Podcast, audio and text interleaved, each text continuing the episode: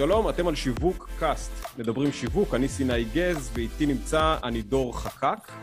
אה, למה אני דור? בוא נתחיל, מה... בוא נתחיל מה... מה... מהעניין הזה, מה זה אני דור? שאלת השאלות, כן. גם, אז כן. אני מה שנקרא בורכתי באבא משורר. אוקיי. תאום, הוא איש מה שנקרא, איש המילה הכתובה בהיבט הרוחני. אני לימים לקחתי את איש המילה הכתובה להיבט הקצת החומרי, אבל כשיש לך אבא משורר, אז לא פלא שלאחד השירים שלו קוראים אני דור אבות, וזה בעצם השם המלא שלי, יש לי שם שני שנקרא אבות באלף, ואני אוקיי. דור אבות, זה אני ההמשך של דור האבות. עד כדי וואו, כך. יש עוד אנשים עם השם הזה? לא, אני חד-חד ערכי.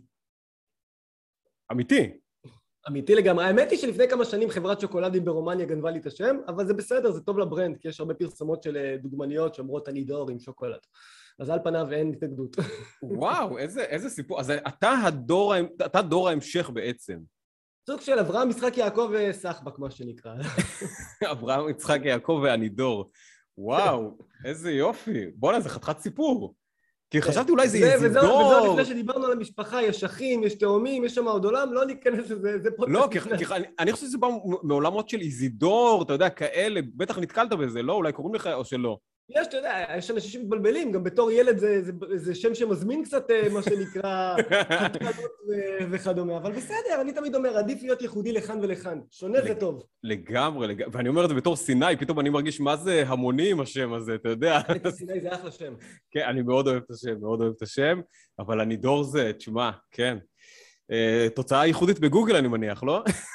תמיד תמיד אני אומר, בקלות, אתה יודע, גם תפסתי את הנידור שטרודל ג'ימל קום, זה כאילו, תפסתי את המייל הראשי. מעולה.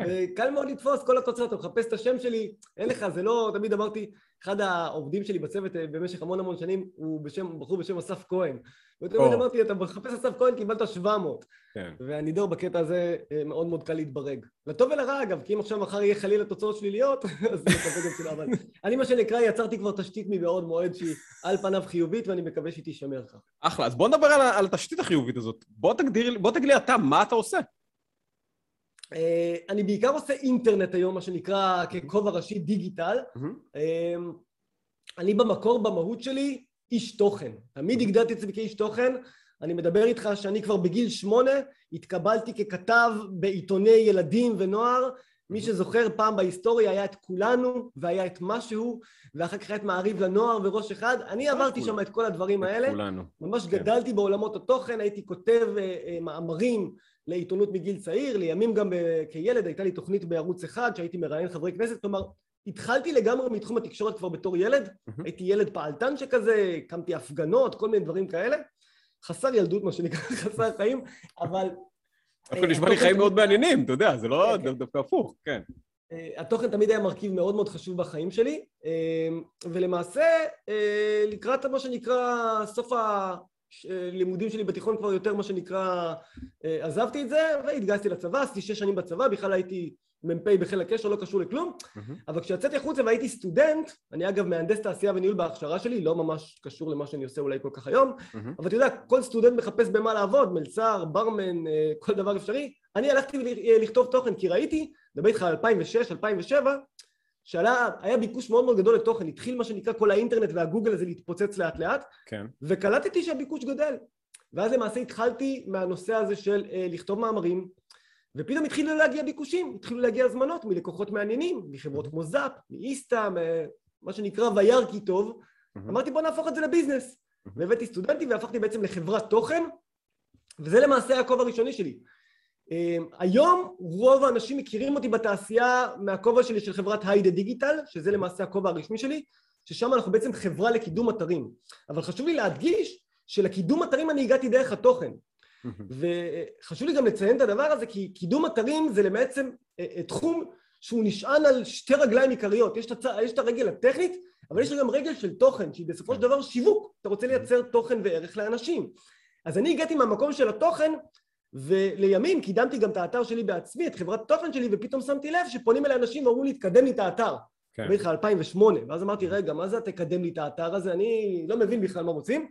ואז התחלתי באמת ללמוד את התחום הזה באופן פרטני ואישי, ובאמת ב-2009 פתחתי את היידה דיגיטל, וממש בסיום התואר שלי, לא זכיתי להיות יום מה שנקרא כמהנדס, אלא התפרצתי לאינטרנט כי זה היה פשוט הרבה יותר מרתק, ומ-2009 אני למעשה, הכובע העיקרי שלי זה SEO, אני לימים גם התחלתי לעשות שיווק דיגיטלי באופן כללי, אבל אפשר להגיד שהמקומות שאני הכי שוחה וחי בהם זה תוכן ו-SEO, ומשם בעצם כל הדברים שאני עושה היום, אם זה אה, שירות של לקוחות, אם זה לעצמי לנכסים שלי, ואם זה הרצאות, אני מסוג האנשים שמאוד אוהב להנגיש את המידע ואת התחום שלו, אפשר לראות את זה בבלוגים שלי, אני כותב ערימות של מאמרים ותוכן, ביוטיוב שלי, בהרצאות, אה, ובכל מקום אפשרי בעצם. אז תן לנו ככה איזה טיפ למי שרוצה...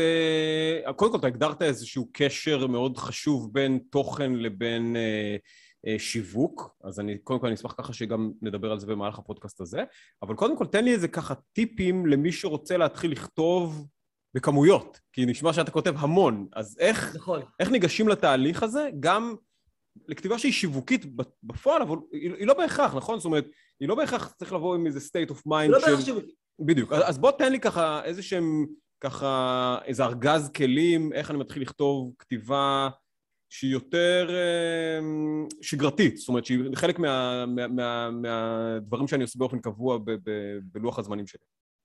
אז קודם כל אני, אני חייב להגיד אה, שצריך להיות איזשהו פשן לעניין. Mm-hmm. אני רואה את זה הרבה מאוד אצל בעלי עסקים, והלידור אמר לכתוב, ואמרו שצריך לכתוב, ואתה רואה אותם שוברים שיניים, לא בכוח. יש. כאלה שזה לא בא להם בצורה אינטואיטיבית, כמובן שאם אפשר, וזה חוסך לכם זמן וכסף לבריאות, אני גם תמיד אומר שזה נהדר שבעל העסק כותב בעצמו, כי זה הכי אותנטי, okay. זה אוקיי. הכי מה שנקרא מדם ליבו. אבל יש כאלה שבאו, תשמע, הם יזמים, הם אנשים מדהימים, כן. והם באו, הם פחות עכשיו אנשי תוכן לכתוב עכשיו מאמרים, וזה בסדר, ואפשר גם להשתמש בפרילנסרים ובכותבים כן. וכדומה.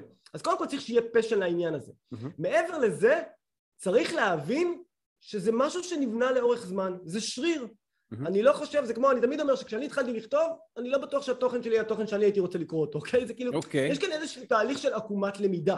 לא כל אחד נולד וישר מה שנקרא כל התוכן שלו... אבל יש איזה כללים, יש איזה דרכים ככה לשפר את השריר הזה? זאת אומרת, לגשת למאמר הזה אה, בצורה יותר אה, טכנית במרכאות, או יותר, זאת אומרת, שאני אז יודע... כן, אז קודם כל, אז אני אגיד ככה, דבר ראשון, מי שרוצה לכתוב, צריך לדעת לקרוא.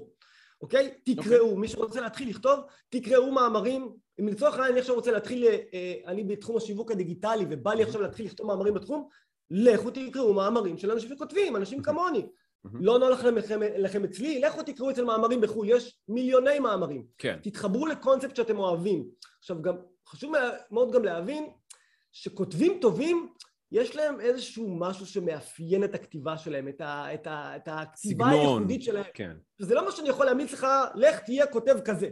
כן. זה משהו שכל אחד מפתח עם עצמו. יש כאלה שהם כותבים יותר בכתיבה, אתה יודע, מגניבה כזאת, יש כאלה שהם יותר כתיבה קורקטית, יש כאלה שכתובים, אני נגיד תמיד קורא, הכתיבה שלי זה כתיבת הדף למפגר. ככה אני קורא לכתיבה שלי. אוקיי, מה זה אומר? לא, בחלילה לא לזלזל, כן. אה, אה, או משהו, או לא, או לא להתנשא, אבל מה זה אומר כתיבת הדף למפגר? זה אומר אני אשתדל בדרך כלל לכתוב מאמרים שלוקחים נושא סבוך ומנסים לפשט אותו בצורה הפשטנית והידידותית ביותר למשתמש. כלומר, אם... שזה גם נכון מבחינת קהלי יעד, אתה בעצם מרחיב פה את קהלי היעד באופן אה, הבנתי, אוקיי. יש פה גם איזו תפיסה שיווקית. נכון, אם אני אקח את זה למשל, להבדיל מהכתיבה, פעם היה מאוד מאוד נהוג לדבר ולכתוב בשפה גבוהה, נכון? אם אתה כותב תוכן רפואי, אני מדבר בשפה כן. גבוהה גבוהה ואני נתפס כאדם חכם, אבל זה בלוף. כי אם הלקוח שלך מגיע לאתר והוא לא מבין למה אתה מדבר והוא מרגיש טיפש, אז הוא לא יישאר, למקום כן. שמי שמבין אותו. כן. אני מאוד מאוד בגישתי, וגם בהרצאות שלי, מי שמכיר אותי, אני מאוד אוהב להנגיש מידע, אני מאוד אוהב לקחת נושא שעל פניו נתפס כמשהו מאוד מאוד מורכב, ולפשט אותו בצורה שבו... אז תן לי דוגמאות גם... לזה, תן לי דוגמאות לזה, איך, איך, איך לוקחים נושא מורכב, אה, לא יודע, אפילו מתחום הטכנולוגיה, או מתחום הבריאות, או מתחום הזה, ואיך מפשטים אותו, זאת אומרת, מה הכלים, מה הכללים, אה, לקחת, אה, אז אני אגיד לך מה, מה אני אוהב לעשות, אני גם תמיד ממליץ לצוות של, של העובדים, של העובדות שלי, כשהם עובדים איתי, לעשות את הדבר הזה. אני כשאני לומד משהו, אני גרוע, אני ממש לא מצליח לזכור דברים. אז מה שאני עושה כשאני לומד משהו חדש, אני נותן באוטודידקטיות, מה שנקרא, אני רושם לעצמי את כל הדברים. וכדי לוודא שהבנתי את הדבר הזה, אני הופך את זה למאמר. הרבה פעמים כשאנשים קוראים מאמרים שלי, הם לא מבינים שתוך כדי כתיבת המאמר אני למדתי את הנושא בעצמי. ואז כדי להגשים את ההבנה, אני רושם את זה בצורה שאני אוכל להבין את זה אחר כך. שבאמת, אני תופס מעצמי בן אדם שצריך להסביר לו. לא רוצה okay. okay. להגיד המפגר, אבל צריך להסביר okay. לו. אז אני מנסה לפשט את זה בצורה פרטנית ככל האפשר. אני בדרך כלל אשלב המון פעמים צילומי מסך, זה הדף למפגר שאני קורא לו, לחץ כאן, נפתח לך pop-up, אתה רואה איך... זה כאילו, יש אנשים שהם אנשים אינטליגנטים וחדים ומבריקים שיכולים כן. לפרש את הכתיבה הזאת ככתיבה קצת מזלזלת. אני דווקא חוש, טוען שהכתיבה הזאת היא באמת פונה לקהל של ההמון, כי בסופו של יום אנשים ברובם, זה כואב להגיד, אבל הם רוצים לאכול בכפית. אז אני משתדל ב, ב, ב, בהגשת התוכן שלי כן להגיש את המידע בכפית בצורה של כמה שיותר צילומי מסך, כמה שיותר את ההסבר מאחורי הקלעים למה זה נעשה ולמה אני ניגש לזה באופן הזה ואיך אני באמת עושה את זה 1, 2, 3 ממש לפי שלבי העבודה. ואגב אני אגיד פה אפילו משהו נוסף. הרבה פעמים אתה תסתכל על תכנים שמתקדמים בגוגל גוגל מאוד מתחבר לעולמות האלה. אם אנחנו רואים בשנה האחרונה את כל התוצאה האפס הזאת של השלבי העבודה איך אני עושה ככה 1, 2, 3, 4 זה בדיוק הדברים האלה. גוגל מבין ואגב תחשבו על זה כשאנשים באים לגוגל הם לרוב באים עם בעיה, הם באים עם צורך, הם באים לגוגל, שאלה. כואב לי הגב. כן. כואב לו הגב, כן, הוא כן. רוצה פתרון. אם אתה תדע להנגיש לו פתרון בצורה ידידותית, עם בולטים, עם תשובות, גוגל יאהב את האתר שלך ואת התוכן שלך, וכנראה גם יקדם אותו למקום גבוה יותר. אז אם אני לוקח את זה לשאלה הראשונה שלי, אם אנחנו רוצים לכתוב איזה מאמר, אנחנו רוצים לבדוק איזה אולי אה, תהליכיות פה, לייצר, לייצר איזושהי תהליכיות או שלבים מסוימים? קודם כל, אני, אני מאוד אוהב לייצר את הפלואו. אני בכלל, אני אגיד לך מה אני עושה. אני עכשיו, ואגב, תמיד אומרים אנשים, אני כמובן לא אומר חלילה להעתיק, אבל זה לגמרי טוב לקבל השראה. אני, מה שאני אוהב לעשות, לוקח עכשיו נושא. אין לי מושג בחיים, ותאמין לי, כתבתי בחיים שלי על תחומים כמו טיפולי יופי ובוטוקס ודברים שכאילו אוקיי. לא הבנתי מהחיים שלי. מהמם. אבל אתה הולך ואתה אומר, אוקיי, סבבה. כמובן שאני אשאל בהתחלה את הלקוח, האם הוא יכול להפנות אותי לסימוכין מקצועי שהוא מעריך אותו, ולא איזה תוכן פח אשפה לצורך העניין ברשת, שלא אוקיי. חסרים אגב כאלה. כן. אז אני מחפש באמת שלוש, שלושה, ארבעה מקורות סמכותיים, אותנטיים, רציניים, ואני פשוט לוקח את המאמרים האלה ואני מה שנקרא סורק וקורא, סורק וקורא, ולאט לאט עושה איזשהו תהליך של processing בראש ורושם לעצמי את הנקודות החשובות. לא מעתיק, רושם נקודות. כן. אחרי שלקחתי את השלושה ארבעה מאמרים הרציניים האלה ויצרתי לעצמי איזשהו פלואו של הנקודות החשובות בעיניי, אני בעצם ממדל לי את זה ברמה של פלואו, איך אני רוצה שהמאמר יהיה בנוי. עכשיו כאן דרך אגב אני קופץ רגע לנקודה שאתה אמרת, כשאתה אמרת לי תוכן שיווקי, לא תוכן זה, יש כמה סוגי תכנים, אבל כשאני כותב מאמר ולא משנה איזה מאמר, אני תמיד בפלואו אסתכל על זה בראייה של כתיבה שיווקית, ולמה? כי כתיבה שיווקית בהוויה שלה מתחילה מהבעיה והצורך, ואז היא תוקפת את הפתרון. עכשיו ברגע שאתה כותב כל מאמר באשר הוא, גם מאמר מקצועי עכשיו של איך כותבים מאמר בגוגל, היא, אני, אם אני אתחיל את זה מהבעיה, מהשאלה, מהצורך, כשאתה תבוא למאמר הזה, אתה קודם כל תזדהה, תגיד וואלה כן אני רוצה לדעת את הדבר הזה, בוא נראה מה אומר הבחור הזה. אז אני אמשוך אותך למאמר הזה דרך הצורך. יש כאלה אנשים שאתה תבוא למאמר וישר מתחיל לזרוק עליך ערימות של מידע, אתה מנסה בכלל להבין, רגע מה, מאיפה באת לי עכשיו? כן. אז אני גם מאמר מקצועי, אבנה אותו בדרך כלל בהתחלה עם איזושהי פסקת צורך. גם אתם מכירים את ה-1, 2, 3, נתקלתם בסיטואציה כזאת וכזאת, בואו נבין איך אפשר להתמודד עם זה וכדומה. שזה איזשהו clickbait כזה, לא? בעצם. אני לא, אני לא רוצה לקרוא לזה click, clickbait, כי clickbait בעיניי זה משהו מאוד מאוד sleazy. יש לי מאמר שכתבתי לפני איזה כמה שנים שקראתי לו כותרות סומי. זה כל הכותרות האלה שאתם רואים ב- בפיד שלכם בפייסבוק, שזה לא תאמינו מה קרה לשי כן. חי מהאח הגדול, אתה לוחץ ובכלל קורא מאמר על משהו אחר שלא קשור. כן, אוקיי, אז... clickbait זה, זה נחמד, זה לרוב קצת נתפס בעיניי כמשהו קצת מוזיל היום, אז יכול להיות שאולי זה קצת אני בסמנטיות של המילה clickbait, אבל כן. זה- זה מצחיק שאתה אומר את זה, שזה מצחיק שאתה אומר את זה, כי מי שמשתמש בזה זה בעיקר גופי תקשורת. נכון, נכון, וזה זה גורם, אני לא יודע אם אתה שם לב, אבל זה גורם זילות מטורף למותגים. תסתכל עכשיו סתם דוגמה, קח מותגים כמו ספורט אחד. סליחה שאני יורד עליכם, אבל אוקיי, ספורט אחד זה בוא ניתן. דוגמאות יותר כלליות כדי שלא לרדת את זה, אבל בוא, אתר לא, ספורט. אני גם לא אוקיי, בא בקטע של, אתה יודע, זה לא עניין של ללכלך. אבל אוקיי. אתה רואה הרבה פעמים כותרת בומבסטית בתוך הפיד שלך בפייסבוק, ואתה אומר, וואו, מה קרה לפה? ואז אתה בא ללחוץ ואתה רואה כמובן, מקבל אכזבה מאוד מאוד גדולה. עכשיו, איך אתה רואה את האכזבה? אתה רואה את זה בתגובות. אמ, ועכשיו. מה קורה בתגובות? היום אנחנו בדור של עמלק. כן. ואתה רואה את זה שאנשים, קודם כל, תגובה ראשונה, ישר מישהו בא ומתייג עמלק, רצו להגיד לכם 1, 2, 3. כן, כן. יש כאילו גם יש גם עמוד פייסבוק. יש לי כמה צילומי מסך שעשיתי בזמנו במאמר שלי, שאתה רואה אנשים רושמים להם, מה זה ה clickbait המסריח הזה, זה כמו ערסי מג'בהת אל נוסרה, אוקיי. וכאילו דברים הזויים, שאומרים להם, in your face במותג שלכם, אתם נוראיים, תפסיקו עם הכותרות המגעילות האלה, זה מוזיל אתכם. ואולי אז גם אז- אחוז הנטישה, זאת אומרת, באים אנשים, נכון. רואים ונוטשים, זאת אומרת, כן, יש גם איזה אחוז נטישה. גבוה בדברים אז האלה. הבאת מלא מלא קליקים, אחלה, תעוף על עצמך, אבל מה קיבלת בפועל? כן. קיבלת אנשים שלא רוצים לקרוא את המאמרים הבאים שלך, אז מה אוקיי, אז- תרמת בזה? נקודה מעניינת. אז, אז דווקא זה מצחיק שדווקא מה, מהגישה, ה, מהתפיסה השיווקית, אתה מבקר את, ה, את עולם התקשורת המסורתית, כאילו, שעובד ב... או לא יודע אם מסורתית, אני- אבל שזה, מצחיק, כי כאילו, אתה יודע מה, בוא, בוא, אני רוצה להתעכב קצת על הנקודה הזאת. כמה מהמם. התוכן השיווקי, או הכתיבה השיווקית, מייצרת באמת ערך מעבר לערך המיידי ללקוח. כמה זה, ללקוח, מה שנקרא, לקליינט שלך, מה שנקרא, שזה מביא ללקוחות רלוונטיים, כמה זה באמת מייצר תוכן for the greater good, מה שנקרא, לרחבת, הכלל. כמה זה יכול להיות תחליף טוב, אולי, במרכאות, או לא יודע, במרכאות, לא במרכאות, לעיתונות uh, מסורתית, לתקשורת. כמה זה יכול לייצר לנו מידע ותוכן רלוונטי, טוב, איכותי? אז אתה נכנס פה לדעתי לאחת הנקודות היותר uh, מרתקות בעולם שלנו היום, בעולם השיווק. כי תמיד אני מדבר על זה, יש לי שיעור שאני מלמד בו כתיבה שיווקית ותוכן שיווקי, ותמיד הדבר הראשון שאני עושה בשיעור על תוכן שיווקי, אני אומר לאנשים, לכו תחפשו את המילה תוכן שיווקי בוויקיפדיה ותראו מה אומרים לכם. אוקיי. Okay. ואחת השורות הראשונות בהגדרה של תוכן שיווקי בוויקיפדיה, זה המונח פרסומת סמויה. עכשיו, אני mm. מת על המונח הזה פרסומת סמויה. כי פרסומת סמויה, זה אומר לך, אני לא מוכר לך בצורה וולגרית, אגרסיבית, in your face, אלא אני מוכר לך בין השורות. וזה הבדל עצום בשביל להבין. למרות שזה לא, זה לא קצת אומר שכאילו אני, אני קצת מרמה אותך? אני לא אומר לך מה המטרה שלי? תמוי זה לא בהכרח משהו להסתיר, אבל אני אגיד לך מה זה... הרעיון בתוכן שיווקי אמיתי, זה שכשהבן אדם קורא אותו, הוא יבין שאתה זה הבעיה לפתרון שלו.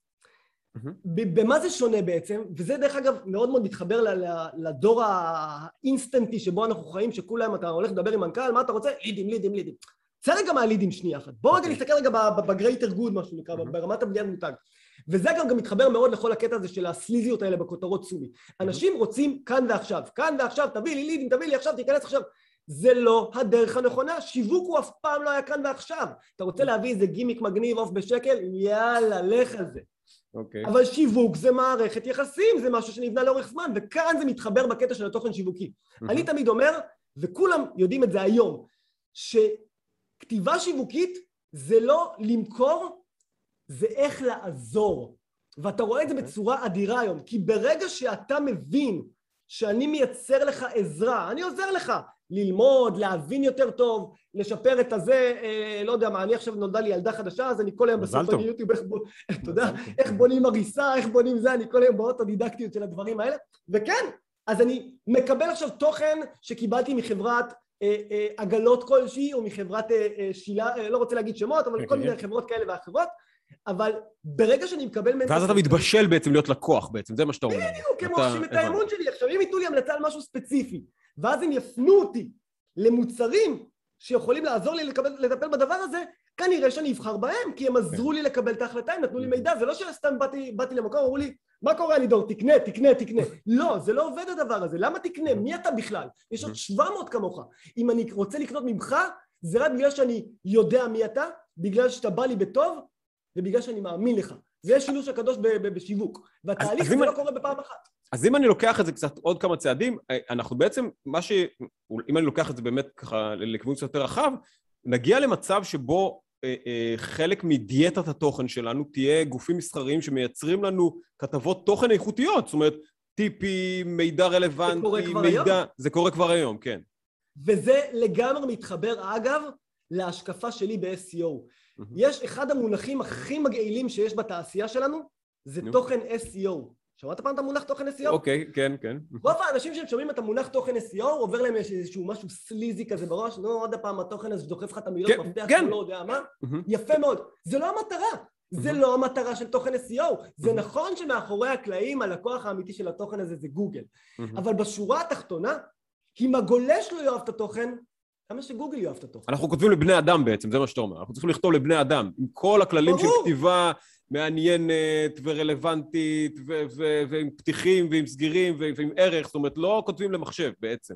הרי הרשת מפוצצת בתוכן היום, כן. מפוצצת, כן. יש ערימות. Mm-hmm. בגלל אנשי ה-SEO כמוני, כולם כותבים תוכן כל היום. Mm-hmm. אבל בסופו של יום, המשחק פה הוא לא המשחק הכמותי. המשחק פה הוא המשחק האיכותי. ברגע שגוגל רואה אינטראקציה גבוהה עם התכנים של האתר שלך, וזמני שהייה גבוהים יותר, ותגובתיות על המאמרים שלך, ושיתופים ברשתות החברתיות, כל המדדים האלה, מה אומרים לגוגל? וואלה, יש פה תוכן רציני, יש פה כן. משהו שעוזר לאנשים. אז בעצם מה שאתה גם אומר, בעצם בין השורות, או לא, לא בין השורות, בשורות עצמם, אתה אומר בעצם, תשקיעו בתוכן שיהיה לא איזה פרסומת, לא איזה, הסתבר שם המונח פרסומת סמויה, אבל לא איזה פרסומת שאומרת תקנו, תקנו, תקנו, אלא משהו שייתן לי ערך, שיענה לי על איזה שאל, שאלות שעולות, שייתן לי איזה... ואז אתה תשתכנע שזה הפתרון לבעיה שלך. ברגע שתבין שוואלה, נכון, זה עוזר לי בככה, זה יכול... תגיד, וואלה, זה בדיוק מה שאני צריך. ויכול להיות שאולי... גם. אם לא לך... בדיוק. ואולי נתקלתי בעוד שניים, שלושה מאמרים כאלה באותו אתר, אז אני אומר, אוקיי, יש פה גוף רציני שמשקיע בי, שנותן לי איזשהו ערך מוסף, הוא גם בונה אמינות, אני מניח, נכון? אני לא נכון. נכנסתי פה ו... כי ראיתי איזה clickbait ואמרתי, אוי, זה לא מה שרציתי, זה לא מה שחיפשתי, אלא... זה- זה מה אפילו שחיפשתי. ככה אני בניתי את השם שלי בשנים הראשונות, אוקיי? אני. פתחתי ממש בתחילת דרכי ארבעה בלוגים. כי אני משוגע, אני כותב מלא, אוקיי? אוקיי. פתחתי ארבעה בלוגים, ובכל שבוע כתבתי בכל, בכל בלוג לפחות מאמר אחד. כן, כמו שאתה מבין, קצב כתיבה די היסטרי. כן. ואני זוכר שבהתחלה, אתה יודע, הייתי כותב, איך עושים ככה ואיך עושים ככה, כל דבר בתחום. עכשיו, כמובן שבהתחלה ההורים והחברים וכולם ירדו עליי, אתה מגלה את כל הסודות המקצועיים שלך, אל תעשה את זה. עכשיו, אני כבר הבנתי משהו שכולם מבינים היום, אני לא מגלה שום דבר. כל המידע כבר קיים ברשת, כן. ואם כבר המידע קיים ברשת, עדיף שהם ייקחו אותו ממני. כי אם הם לוקחים אותו ממני, אני בעל האוטוריטה, אני בעל הסמכות. ככה זה. עובד. קראת מידע אצל הנידור, אה, הנידור הזה כנראה מבין בדבר הזה. ככה זה עובד. וברגע שאני התחלתי לייצר המון המון תוכן, אז נכון, הרבה פעמים בינינו אני אומר לך, המתחרים שלי הם אלה שבאו לקרוא את התוכן, והם למדו ולבריאות ושיהיה להם בכיף, אני מאמין בשפע והכל טוב ויפה. אבל הרבה פעמים החבר'ה שהגיבו לי בבלוג וכל הדברים האלה, גם אם הם לא הפכו ללקוחות שלי, הם הראשונים שהפכו לממליצים שלי, לפה לאוזן שלי, ואני רואה את זה עד היום בפייסבוק. מישהו מכיר ככה וככה, אה, דבר עם הנידור, הוא עושה הרבה סרטונים ומאמרים על זה, הוא, יש לו לקוחות. אני רואה שזה מה שנקרא שלח לחמך על פני המים. אתה יוצר תהודה חיובית של אוטוריטה מקצועית בתחום שלך, כי אתה מייצר באמת תוכן בעל ערך, לא איזה משהו זבל כזה. מתוך שלא לשמה יבוא לשמה, אם נגיד ככה. זאת אומרת, יצרת כן. משהו לצורך אחד, והוא קיבלת אותו בצורך... עכשיו, אני יודע שהשאלה הזאת, אנחנו קצת, כבר ממש צללנו פנימה, אבל אני רוצה לשאול איזו שאלה מאוד מאוד בסיסית. מה זה שיווק עבורך? תגדיר לי שיווק. איך אתה תופס שיווק? שיווק בעיניי זה לייצר את המסר הנכון לאדם הנכון בזמן הנכון. זה זהו. שיווק ב... as simple as that. לייצר את המסר הנכון לאדם הנכון בזמן הנכון. עכשיו אם אתה מבין, זו הגדרה קצת כללית, כי יש מסרים נכונים בזמנים שונים לכל בן כן. אדם. הרי בינינו אתה יודע, ואני אומר לך כל הזמן, שיווק זה תהליך, שיווק זה מערכת יחסים. פעם ראשונה שאני אפגוש אותך, אתה ממש לא צריך לשמוע ממני את המסר של בוא תקנה. מי אתה בכלל שאני אקנה ממך? אני לא יודע מי אתה בכלל, מה אתה רוצה ממני בכלל? יש לי המון המון case studies, אני חושב שפעם, מספר את זה לפעמים בהרצאות, היה לי איזה לקוח שרצה שאני אמכור לו מנויים לעיתון שלו בפרינט, כן? משהו שפעם. אמכור לו מנויים לעיתון שלו, ואנחנו פרסמנו לו מודעה בגוגל, בואו תעשו מנוי! והוצאנו לו עשר אלף שקל, ואף מנוי לא בא. עכשיו הוא בא ונכנס בי, אמר לי, מה זה הנידור? אמרו לי, אתה טוב, מה קרה? מה קרה? ואז אני מסתכל על הנתונים, ואני אומר, וואלה, יצאתי מפגר. אני אשכרה באתי לאנשים, באתי לסיני עכשיו, שבכלל לא מכיר אותי, אמרתי לו, מה קורה סיני? אתה לא מכיר אותי, בוא תעשה מנוי לעיתון שלי. למה שאני אעשה מנוי לעיתון שלך? אני אפילו לא יודע מי אתה. אתה מבקש ממני מחויבות עכשיו לשנה קדימה, זה הזיה. אז מבחינתי, הדברים האלה צריכים לעבוד במערכות יחסים, וכל פעם להבין מה הפלואו, אם זה כל מודלים של השיווק, ה-awareness, ה-consideration, אוקיי. מה שנקרא ה-purchase בסופו של דבר, לדעת לייצר את המסר הנכון לקהל הנכון בכל שלב, ולהבין גם, ב- להבדיל גם בין קהלי היעד. כי מה שמתאים לקהל יעד X, לא בהכרח מתאים לקהל יעד Y. מה אתה אוהב בתחום? מה אני אוהב בתחום? אה, בעיקר את הפסיכולוגיה של השיווק, בעיקר לגלות מה הטריגר שמדליק אנשים. מה יגרום מחר, איך אני מחר אגרום לסיני לקנות נופש במלדיבים? אז בוא תן... מה אני צריך להעביר אותו בתהליך? אז, אז מה, איך, איך לומדים את הפסיכולוגיה הזאת? איך, איך, איך, איך זה עובד? ניסוי וטעייה. אני ממש לא חכם, אני ממש לא גאון, אני מנסה דברים, כמובן שעם הניסיון אתה לומד יותר מה הטריגרים שמפעילים, אבל היצור האנושי הוא יצור מורכב בסופו של דבר, ומה שמתאים לסיני לא בהכרח מתאים לאנידור ולא בהכרח מתאים למישהו אחר. כן. אז אנחנו באמת, אני אוהב לתת לתוכן לגלות את הקהל שלי, אוקיי? אני מייצר. תכנים טובים בשאיפה, ומי שמייצר אינטראקציה עם התוכן הזה, כנראה שהמוצר מאוד רלוונטי עבורו. מה אתה פחות אוהב בתחום? את השכונה, אה, אנחנו אוקיי, ישראלים. זה מונח. אוקיי, אתה חייב לבאר אותו, מה אתה מתכוון? יש שכונה, הכל שכונה בארץ בדברים האלה, סליחה כאילו על הדברים האלה, הכל יאללה תביא לי עכשיו מהר, תביא לי לידים, יאללה נו. תלחץ זה שתי דקות בשבילך, תרים פה מודעה בפייסבוק, 80 אלף דולר, אה, מחר באים לך כל ה... לא רוצה אוקיי. להגיד שמות של חברות שעכשיו הם אה, נמצאים בכותרות במ- במונחים סליזים. אנשים מחפשים את הפתרונות הקלים, אנשים לא מבינים שעם כל הכבוד לדיגיטל והפייסבוק, שהכל נשמע כזה סקסי ומגניב כזה, עדיין מדובר בעבודה, עדיין מדובר בתהליך, עדיין מדובר במשהו שאני רוצה בו לבנות מותג לאורך זמן. ולי הדבר שהכי מציק היום בעולם, זה שבתוך כל המונח שיווק דיגיטלי, אנשים שכחו שקיים המונח שיווק. כן. ושיווק זה משהו שהוא קצת יותר גדול מקמפיינים של לידים. אני רואה את זה, אני כותב גם אסטרטגיות לחברות. ואתה בא לחברה שאתה כותב לה אסטרטגיה, והוא אומר לך, תגיד לי כמה פוסטים לעלות בשבוע. ידידי, זה לא אסטרטגיה. כן. אסטרטגיה זה דברים יותר מורכבים, מי המותג שלי, מה באתי לעשות בעולם, מה המצב הקיים שלי, מה ה-KPIים שלי, מי קהלי היעד שלי. כן. זה אסטרטגיה, לא עכשיו כמה פוסטים אני מעלה בפייסבוק וכמה כסף אני אקבל מהפוסט אז למה זה, למה זה עדיין קיים? למה זה עדיין קיים, השכונתיות הזאת, כמו שהגדרת יפה? למה זה עדיין קיים גם, במקום, גם בחברות יותר גדולות?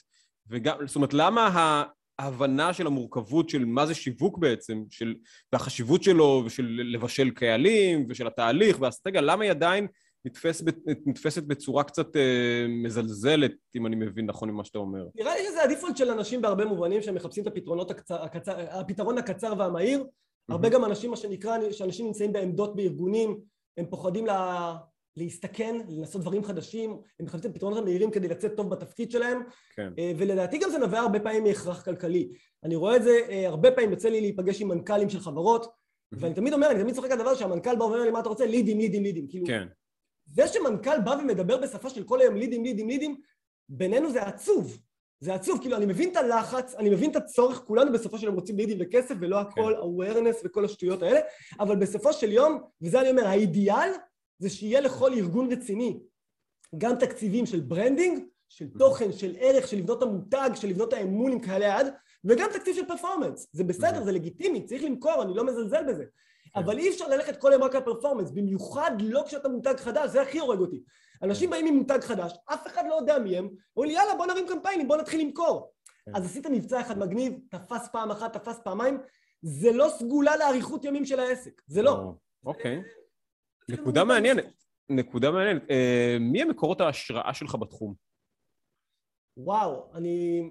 האמת שאתה יודע, אין לי איזה מקור השראה ספציפית, קשה לי להגדיר בן אדם אחד. אגב, הם לא, לא, לא חייבים להיות בהכרח מהתחום, זה יכול להיות אולי מקורות השראה שאתה מקבל אולי, לא יודע, מתחומים אחרים, אבל שמשפיעים על הצורה שבה אתה עובד. זאת אומרת, אולי זה דווקא... אני אוהב לקרוא, לשמוע פודקאסטים ולקרוא אה, מאמרים ולצפות בסרטונים שלי. פודקאסטים שלי אני מקווה, אני מקווה שאתה אוהב לשמוע את הפודקאסטים שלי. גם, גם, גם. ככה בא מה שנקרא זה התוכן השיווקי שלי, זה התוכן השיווקי. בין השורות, בין השורות, לא אמרנו כלום, בין השורות. רגע, אוקיי, אז... אז באמת, אז איזה מקורות השראה יש לך באמת? אה? אני אוהב לקרוא ולצרוך מידע של יזמים. של okay. אוקיי. אנשי תוכן, של אנשי שיווק. אגב, אפילו אני אתן דוגמה מצוינת, חבר מאוד טוב, קולגה שאני מעריך, אליאב אלאלוף, עם הטור mm-hmm. המרתק שלו של שלושה דברים שלמדתי בשבוע האחרון, סוגים של דברים כאלה. אני ואליאב כבר המון המון שנים, מה שנקרא, הולכים אחורה ביחד, mm-hmm. ואני מאוד אוהב את התפיסה שלו, כי הוא תמיד מסתכל על הדברים האלה בצורה פסיכולוגית. אני לא יודע אם, דרך אגב, פגשת פעם את הבן אדם, אני קצת מרים פה לאליאב, לא יודע למה, אבל זה כיף. אמ, אני לא שאני זוכר, אבל אוקיי. אבל אליאב, אגב, הוא דמות מעניינת מאוד להזמין אותו לפודקאסט שלך אם אתה רוצה. הוא מי שפגש אותו במציאות... הנה, נתת לי ליד, נתת לי ליד, אחלה. מי שפגש אותו במציאות, הוא דמות אה, מאוד מאתגרת. כי הוא אוקיי. כל היום, הוא לקח את השיווק הזה למצב שהוא כל היום בוחן עליך דברים, הוא בוחן איך אתה מגיב לכל דבר, וזה חלק מהלמידה שלו. הבנתי. אז הרבה פעמים, כשאני הייתי נתקל בהתחלה, הוא היה זורק לי עקיצות כאלה לפעמים, והייתי אומר לו, מה, מה הקטע שלך, אחי? מה, מה נסגר? ואז עם הזמן לקח לי להבין של וואלה, כאילו, אני רואה אותו כל פעם, הוא עושה משהו, רואה את ה... עושה A-B טסטינג בחיים, עושה A-B טסטינג על אנשים. כאילו, הוא עושה את זה חכם, כן, צריך להיזהר, ברגע שאתה מבין את זה, אתה מקבל את זה גם יותר בסלחנות. אבל זה בדיוק השיווק. אתה רוצה לראות ולהבין מה עובד על אנשים, מה מפעיל את הטריגר לכל דבר, ובינינו, כמו שאתה יודע בשיווק, זה המון פסיכולוגיה בסופו של כן, דבר. זה לא סתם שבכל דבר שיווקי, ואתה רואה את כל הסט אה, גודין ואת כל החבר'ה האלה שהם בהחלט מקורות השראה אגב וכדומה, כן. שהם באמת מדברים על התהליכים האלה של איך אני עכשיו משפיע על הבן אדם וחוק העזר וההוכחה החברתית, זה מונחים פסיכולוגיים לגמרי. לחלוטין, כן, כן. אז אני מאוד מתחבר לעולם של הפסיכולוגיה מאחורי השיווק. זה, זה בעיניי מה שהכי מרתק וזה ההשראה שלי. מקורות הקריאה שלי לצורך העניין. יש מגמות אה, שאתה מזהה בתחום שאתה, או טרנדים, או דברים שאתה רואה שקורים, או הולכים לכיוון מסוים? בתחום הזה, גם אה, בכתיבה אגב. כן, עכשיו אה, אין לי מגמות וטרנדים ספציפיים שאני יכול לזהות, אני כן מזהה את כל המגמה של הקסטומיזציה ברמה של הגולש. כלומר, אם בעבר okay. okay. היה את המותג הגדול שמדבר אל ההמונים, היום זה הרבה מותגים שמתחרים על הבן אדם האחד לצורך העניין. כלומר, השפה היא הרבה יותר אה, אה, מותאמת גולש, מותאמת קהל יעד מאוד מאוד ספציפית. המסרים, הפלטפורמות, לתפוס את הבן אדם ולייצר איתו engagement לאורך זמן. הכל היום הרבה יותר פרסונלי, אתה רואה את זה היום באוטומציות, אתה רואה את זה היום ב, בכל הכלים שאנשים משתמשים בהם, כל דבר בצורה הכי ידידותית, לייצר לבן אדם את החוויית לקוח בצורה המושלמת ביותר לצורך העניין, וככל שחוויית הלקוח תהיה טובה יותר, אז ככה כנראה שנצליח לייצר המשכיות עם אותו לקוח. זה המקומות שבהם בדיוק נכנסים, אגב, נכנסות אגב האוטומציות והשירות לקוחות, ובדיוק קראתי אתמול באיזה אחת הקביזות איזה משהו מרתק, שאיזה חברה אחת, מה שהיא עושה, כשאנשים משאירים לה ליד לפגישה, הם לוקחים לו כבר בשדה, בכל השדות שם פרטי וזה, איזה קפה אתה אוהב.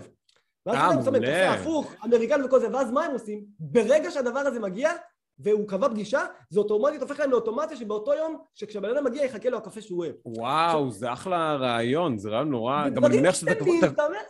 מדהים, לא, מדהים. ואתה ואתה כבר תגיע לפגישה, אתה כבר- כבר הזמנת קפה, אתה יודע, אתה כבר כבר נכון? מחויב. אתה כאילו, אבל, אבל זה גם, הקטנטנות האלה שנותנות לך את ההרגשה של וואלה, רואים אותי, כן, חושבים לגמרי. עליי, ובינינו ללקוחות זה המון הדבר הזה. זה המון, לגמרי, לגמרי. אז דווקא אם אני לוקח את זה לכיוון ה... למה שאתה פחות אוהב בתחום, אז נראה שדווקא המגמה היא של שיפור, של, אתה יודע, של גם התאמה אישית, של פחות תוכן זבל, כמו שהגדרת, אם אני מבין נכון. נכון. דרך- כי פשוט מכריחים אותנו, זה בדיוק העניין. עדיין, עדיין יהיה המון המון מה שנקרא תוכן זבל שאני צריך לדפדף, ואגב, לדעתי גם אחת הבעיות הגדולות היום.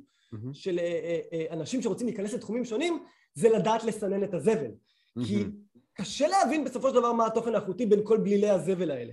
מהמם. ו- ודרך אגב, אם אתה שואל אותי על מגמות וטרנדים עתידיים, אנחנו לגמרי נראה לדעתי טרנדים ומגמות של תהליכים שיעזרו לנו לסנן את התוכן, של לייצר מהמם. פחות תוכן שאני צריך לעכל אותו ולהבין מה באמת הנכון. גוגל לגמרי הולכת למקום רגע, הזה ברמת... לנו, לנו כ- כ- כאנשי שיווק, או לנו כ- כצרכני תוכן? כצרכנים, כצרכנים, כצרכנים. ואנשי שיווק. ולכן בסופו של דבר, כאנשי שיווק, אם אנחנו נדע, אם אנחנו נעבוד בעיקר בחוק הכמויות ולא בחוק האיכות, אנחנו פשוט בסופו של דבר נהיה פחות רלוונטיים. אה, גם גוגל עושה את הדבר הזה עם תכנים, יש מי שלא מכיר בעולם ה-SEO ובעולם הגוגל יש משהו שנקרא YMYL.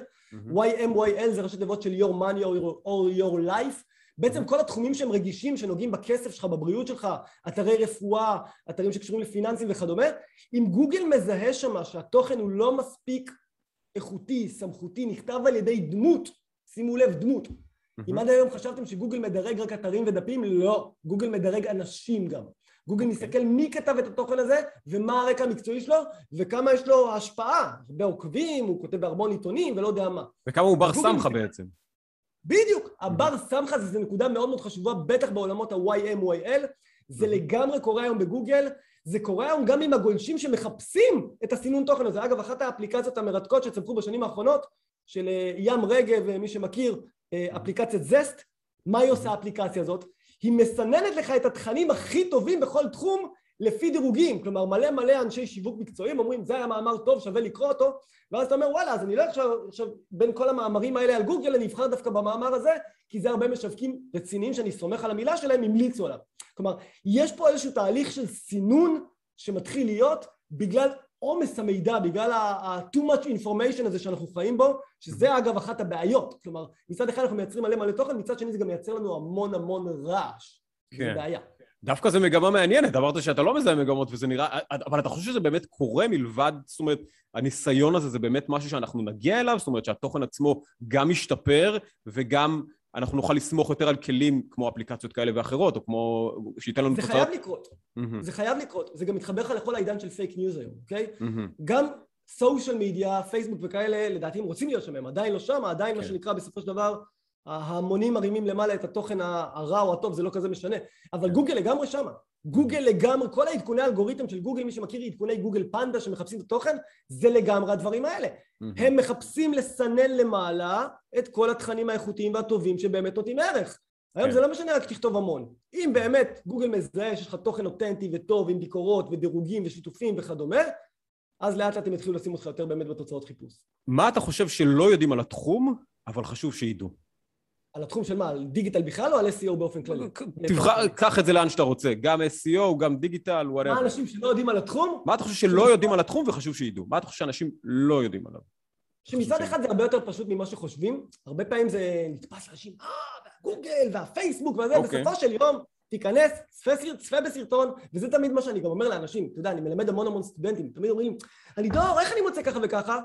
שאלת את הרב, אני אומר לו? אומר לי, מי זה הרב? הרב גוגל, אתה מכיר את הרב גוגל? לך תשאל את הרב. עכשיו, אנשים לא מבינים, ואגב, זה דרך אגב, אם אתה שואל אותי, היכולת הכי חשובה לבן אדם שרוצה להיכנס לדיגיטל, ולדעתי אפילו בכל באשר הוא.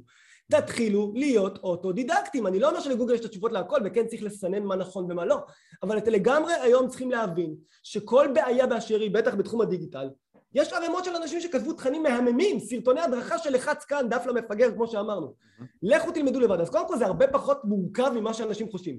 מצד שני, מה שאתם כבר כן לומדים, כן תשקיעו ותלמדו אותו. זה גם מצד שני, אני אפילו אסתור את עצמי, זה גם לא כזה פשוט כמו שאתם חושבים.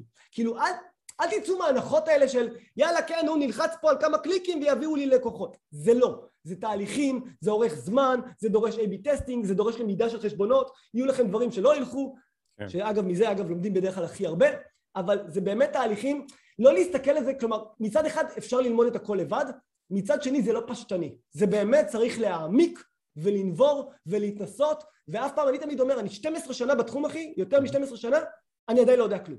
ככה אני אומר לכולם. אז אם אני אקח את זה לשורה, בעצם אתה אומר, אם אתה אוטודידקט, זאת אומרת, זה פשוט, אם אתה שואל את השאלות, אם אתה בא עם גישה פתוחה, ללמוד. אבל, אבל זה לא כזה פשוט to maintain it, להמשיך את זה, זאת אומרת, נכון. לעשות את זה, זה צריך... לתחזק את זה, זה אף פעם לא נגמר. אתה צריך את השריר הזה של השאלת שאלות ושל הזה, הוא שריר יחסית פשוט, אבל צריך לעבוד עליו. אוקיי, אחלה. נכון. אה, אנשים שבאים אליי ותמיד אומרים לי אני יודע הכל, זה האנשים הראשונים שאני ממשיך הלאה ומדפדף אותם מהחיים שלי. לא רוצה אנשים כאלה בחיים. אוקיי, אחלה, זה גישה מעניינת. גישה מאוד מעניינת. מי שיודע הכל הכי הוא חי בסרט. כן, אז הוא לא צריך, אין לו שאלות, ברור. בעולמות של האימונים, של האימון, שאומר, אתה אפילו לא יודע את מה שאתה לא יודע. אחלה, למדנו משהו, מעולה. מה אתה חושב שאנשים חושבים על התחום, אבל טועים לחלוטין? איזה, איזה אה, תפיסה שגויה יש לאנשים על התחום? שוב, קח את זה ל-SEO, קח את זה לדיגיטל, קח את זה... זה קצת מתערער, אבל כל העולמות האלה של, לצערי הרב, כל האכזבות שראינו עכשיו, עם כל השרלטנות למיניהם, עם ה-80 אוקיי. אלף שקל ביומיים וכל הדברים. אוקיי. האלה, יש עדיין אנשים שאיכשהו זה נתפס להם ורוד, אולי בגלל שהם רוצים להאמין שאפשר לעשות כסף בצורה קלה. הבנתי. שוב אני אגיד, כולנו יודעים, אתה יודע ואני יודע, אפשר לעשות כסף מאינטרנט. כן. אבל זה עבודה. תפסיקו לחפש את הפתרונות הקלים האלה, אין כסף קל, כמוכם יש עוד מיליון אתרים ומיליון עסקים שרוצים לעשות בדיוק את אותו כסף מאותו מקום בדיוק ומאותם לקוחות בדיוק. כן. תפסיקו לחשוב שהכל יאללה ולמכור ו drop shipping ויזרקו לי מלא מלא buzzwords כאלה, שבסופו של דבר, מאחורי ה buzzwords האלה, יש עוד שעות אדם מרובות של השקעה. ואני זוכר, כן. אני אומר לך, אני, שנים יש לי הרי agency, אני סוכנות, ותמיד אני אומר, אני אקים לעצמי כמה אתרים משלי, אני אעשה כסף מהצד. אין דבר כזה כי זה תמיד, תמיד בראש, נכון? תמיד יש לך... תמיד בא, בא הבן אדם הזה שאומר, מה, תעשה זה, אני יושב על הים עם הלפטופ, שזה הדבר הכי לא נוח בעולם, לשבת על הים עם לפטופ, ותמיד אתה, יש לך תמיד את הספק הקטן שאולי הוא מצא את ה... אתה יודע, נכון? גם כאיש שיווק עם כן, ניסיון. אפשר לשבת על הים. אני אגב מכיר, יש היום דור שלם של נומדס, אה, כן, של נוודים נכון, דיגיטליים. כן, ואגב, חלקם גם אנשים מאוד ממוכשרים, הם אה, מה שנקרא, לוקחים את הפרויקטים הקטנטנים שלהם, ברור. לא כולם חיים מתוכניות שותפים ומגלים 80 אלף דולר בשתי דקות בבוקר, הם משרתים לקוחות, הם עושים כן. עבודה, ובאמת אפשר לעשות עבודה בכל מקום בעולם, אין לא. עוררין על הדבר הזה. לא, לא, אין עוררין, אני רק אומר, אבל תמיד יש איזו תחושה שזה כאילו... הרבה יותר, it's too good to be true, כאילו, זה, זה הרבה יותר, וזה בדרך כלל, בדיוק, זה בדרך כלל זה. זה עבודה אה, לכל דבר, וזה המקום להסביר, זה עבודה לכל דבר, אחלה עבודה, אחלה שעות, אחלה חיים, מת עליה, אבל זה עבודה. לגמרי, לגמרי. אה, איזה שאלה אה, אה, לא שאלו אותך והיית רוצה שישאלו אותך? וואו, השאלות האלה... אני מאתגר אותך, אני, אתה יודע, זה שאלות של עצלנים, זה שאלות של עצלנים, נכון? זה שאלות של עצלנים. אני אפילו לא יודע איך לענות לך איזה שאלות הייתי רוצה שישאלו אותי. איזה שאלות, איזה שאלה הרגשת ש... אתה יודע מה, אפילו אני, איזה שאלה אתה חושב שהייתי צריך לשאול אותך ולא שאלתי? בתחום. שאלה הייתי צריך... ואתה חושב שהיא שאלה חשובה, שחשוב שאנשים אה, ישאלו, אתה יודע מה, אני אתן לך אפילו, אני אקל עליך אפילו עוד קצת. איזה שאלה היית רוצה לשאול מישהו אחר, נגיד אוטוריטה אחרת, או איזה מקור סמכות אחר, מקור, סמכ... כן, מקור השראה או סמכות אחרת עבורך, היית, איזו שאלה שאתה חושב שחשוב לשאול. או חשוב לשאול בכלל אנשים בתחום. במה נכשלת לאחרונה? אז יאללה, תענה לי על זה. במה נכשלתי לאחרונה? אנחנו נכשלים הרבה, אתה יודע, חלק מהחיים זה להיכשל. במה נכשלתי לאחרונה? אני מחפש איזה דוגמה למשהו שנכשלתי בו. ששווה גם אולי משהו שלמדת מהכישלון הזה, אתה יודע, לא סתם כן, כישלון. אה, דווקא דבר כזה הייתי צריך להיערך מראש, אתה יודע. האמת שזו שאלה מעולה שאני חושב על זה, מה נכשלת לאחרונה, זו שאלה מאוד אה, זה. אחלה, כאילו, כי אני חושב שגם אתה צודק במה שאמרת מקודם, שאני חושב שכישלון זה דרך מצוינת לשלב הבא בהצלחה שלך בעצם. כן, אז אני אתן לך משהו שנכשלתי בו לאחרונה.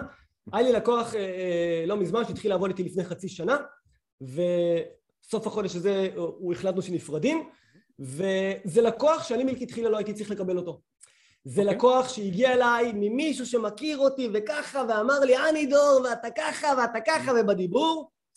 וזה התחיל ממקום של בוא ותוריד את הכסף, ובוא ואני לא יכול mm. זה, וספציפית הלקוח הזה נמצא, האתר שלו בנוי על פלטפורמה שאני פחות אוהב אותה כי היא דורשת המון המון עבודה ויש בה ים בעיות, לא רוצה ללכלך. Mm-hmm. ואמרתי, יאללה, בוא נתחיל איתך. הוא אמר לי, אני מבין מה שצריך, שיתוף פעולה. בשורה התחתונה מאותו רגע הבן אדם אכל לי ולכל הצוות את הראש. Mm-hmm. המערכת שלו יצרה המון המון בעיות, זה גרר לנו המון המון שעות אדם. אני לא צפיתי מראש בתיאום הציפיות שלי, וזה אגב אחת התקלות הכי גדולות לדעתי של אנשי דיגיטל, שהבן אדם בעצם זה שהוא משלם לי על SEO, מצפה שאני אהיה הכתובת שלו לכל דבר בדיגיטל. וזה אגב דבר שאנחנו איך פותרים את זה? איך, איך פותרים את הדברים האלה? תיאום ציפיות. עכשיו תקשיב, אני, אני כל הזמן יש לי גם סרטונים על תיאום ציפיות. תיאום ציפיות זה הדבר הכי חשוב שיש בחוזים. הכי חשוב שיש. עכשיו לצערי הרב, גם כשעושים תיאום ציפיות וגם כשזה רשום, זה לא תמיד אומר שזה עובד מהצד שלהם, אבל אני לגמרי לפחות משתדל שהדברים יהיו רשומים. אני פשוט מאוד מאוד מה שנקרא סאחי בקטעים האלה. למה? Okay. אוקיי. יצא לי בשנתיים האחרונות להיות המון פעמים אה, אה, עד מומחה עבור בתי משפט, לכתוב, לא, לא עד מומחה, סליחה, לכתוב חוות דעת מומחה לבתי משפט. במקרים של דיגיטל. אוקיי. ואני קולט, כחלק מהתהליך שולחים עליי את החוזים ואת התהליכים, אם אתה תראה חוזים של חברות דיגיטל, בא לך לבכות, בא לך לבכות.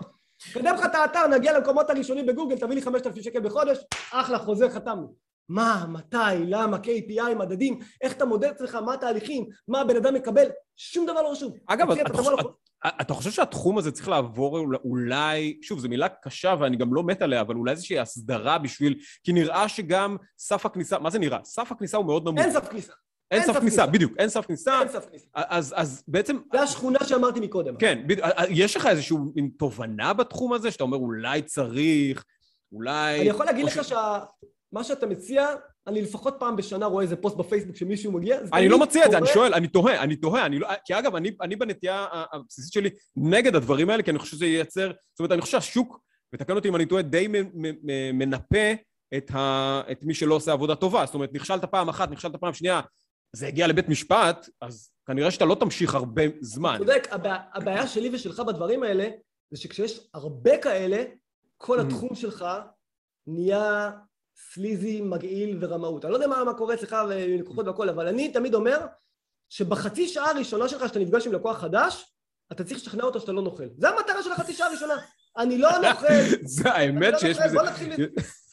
כי, כי הרבה, אני גם נתקל בזה באופן אישי, שהרבה לקוחות באים אליי אחרי שהם כבר נכוו משירות, אה, משירות מאוד לא טוב. אז האמון בך הוא הרבה יותר קשה, הרבה יותר קשה לך לעבוד.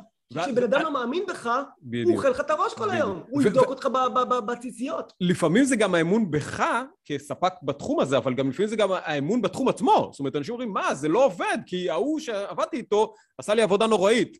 אז, אז כן, יש, יש פה נקודה, כן, האמת שיש פה נקודה מאוד כואבת. או שהם באים אליך הרבה פעמים, הוא אומר לך, תשמע, אין לי בעיה, אני אתחיל לעבוד בך, אני סומך עליך, אתה נראה רציני, אבל בגלל שלא הלך לי עם ההוא, אין לי כרגע כסף, אז אתה יכול להתחיל בבלי כסף? אז יש לך איזו תובנה איך להפוך את התחום... בכלל, באופן אה, רחב יותר, למקצועי יותר, יעיל יותר, עם פחות החאפרים סלש שכונתיות. לדעתי אי אפשר למנוע את הדבר הזה, כי זה מעצם הגדרת השוק החופשי. בסופו של יום, ברגע שאתה בתוך שוק חופשי, ואני חסיד גדול של הקפיטליזם והשוק החופשי, כן. אה, הדבר האחרון שאני רוצה זה שיקחו את כל התעשייה של הדיגיטל וישימו אותה בתוך ההסתדרות. לא. אה, זה הדבר האחרון שאני כן. רוצה. אני כן מאמין מה שנקרא בכוח היזמי, בכוח האנושי, ואני כן מאמין מה שנקרא בדילול והסינון הטבעי. הבעיה היא שנוצר לנו מה שנקרא ערימות של חאפרים על הדרך, והתחום שלנו באמת חווה מה שנקרא הוזלה מזעזעת. ממש וגם מזעזעת. כל הזמן... המקומות... וגם כל הזמן שנוצרת איזו פלטפורמה חדשה, או, או, או לא נוצרת, או, או קמה איזו פלטפורמה חדשה, אז ישר יש איזה, איזה, איזה shift מאוד גדול, כולם רוצים טיק טוק, כולם רוצים זה, וכאילו מוותרים על כל ערכי השיווק, אתה יודע, זה הקטע של מה שאמרתי לך, שאנשים כן. עובדים בצורת הכיבוי שרפות כל היום, בצורת הדחוף. כן, מי כן. שמכיר אה, את עולם הניהול, יודע שיש את הגישת הדחוף והחשוב, אני לא יודע כמה אתה מכיר את העולמות האלה. כן. הגישת הדחוף והחשוב זה דבר, זה אולי אחד הדברים הכי חשובים בניהול עסק. איך לייצר ניהול עבודה נכון שמתמקד בדברים החשובים ולא בדברים הדחופים. למה? מה קורה הרבה פעמים? אני רואה את זה גם אפילו אצלי בלקוחות עם העובדים שלי. יש עכשיו לצורך העניין 30-40 לקוחות, סבבה? יש שתי לקוחות קטנים שכל היום אוכלים לך את הראש. באופן טבעי אתה מתעסק בהם כל היום, כי הם נכון. אוכלים לך את הראש. ודווקא מי שמשלם טוב, פתאום אתה רואה שאתה מזניח אותו, אז לא. אם אתה לא תחליט עכשיו, ותמיד אני גם אומר ללקוחות, וזה אגב כל המחלה הזאת של הוואטסאפ וכל הדברים האלה. אני, שלקוח שולח לי משהו בוואטסאפ, אומר לו, שלח לי למייל או שלא ראיתי. שלח לי למייל או שלא ראיתי. למה? כי זה נהיה נוח. בן אדם שלח לי בתשע בערב, הודעה, מה קורה, תעלו לי מחר ככה וככה. עכשיו, יכול להיות שראיתי, וגם אם ראיתי, מי אמר שאני אזכור את זה עד מחר? כן. ואז זה פתח לתקלות, זה פתח לבעיות הדברים האלה. אז קודם כל לעבוד מסודר, לעבוד לפי החשוב, לא לעבוד לפי הדחוף, להבין שבסופו של דבר אם אתה רוצה להצליח, אתה לא יכול לחפש כל היום את הפתרונות המהירים ואת הדברים האלה של איך לעשות כאן ועכשיו, ו- ואין, בסופו של יום התיאום ציפיות, ואמרתי את זה, אני חוזר רגע למה שאמרתי מקודם, להגדיר מה קורה מתי. בחודש הראשון תקבל דוח כל שבוע שאומר 1, 2, 3. להגדיר, לפשט את הדברים האלה. ברגע שהדברים מוגדרים ומדברים עליהם, ועל פניו סיכמתם איתם, אני מקווה שזה אמור לעשות את החיים יותר קלים בהמשך. אז אלידור חקק, זו נקודה מצוינת לדעתי אה, אה, לסיים את, ה, את הפודקאסט שלנו. אני רוצה להודות לך המון, על ה, גם על התובנות, גם על ה, מה ששיתפת פה, הידע ששיתפת וה, והדוגמאות וזה. היה לי כיף לארח אותך. תודה רבה. ושיהיה לכולנו בהצלחה, ושיווק טוב, וכן, שיהיה אחלה... מערכות יחסים, לא סטוצים, מערכות יחסים. אחלה. אז שיהיה לכולנו שיווק טוב ובהצלחה. יאללה, ביי, תודה רבה.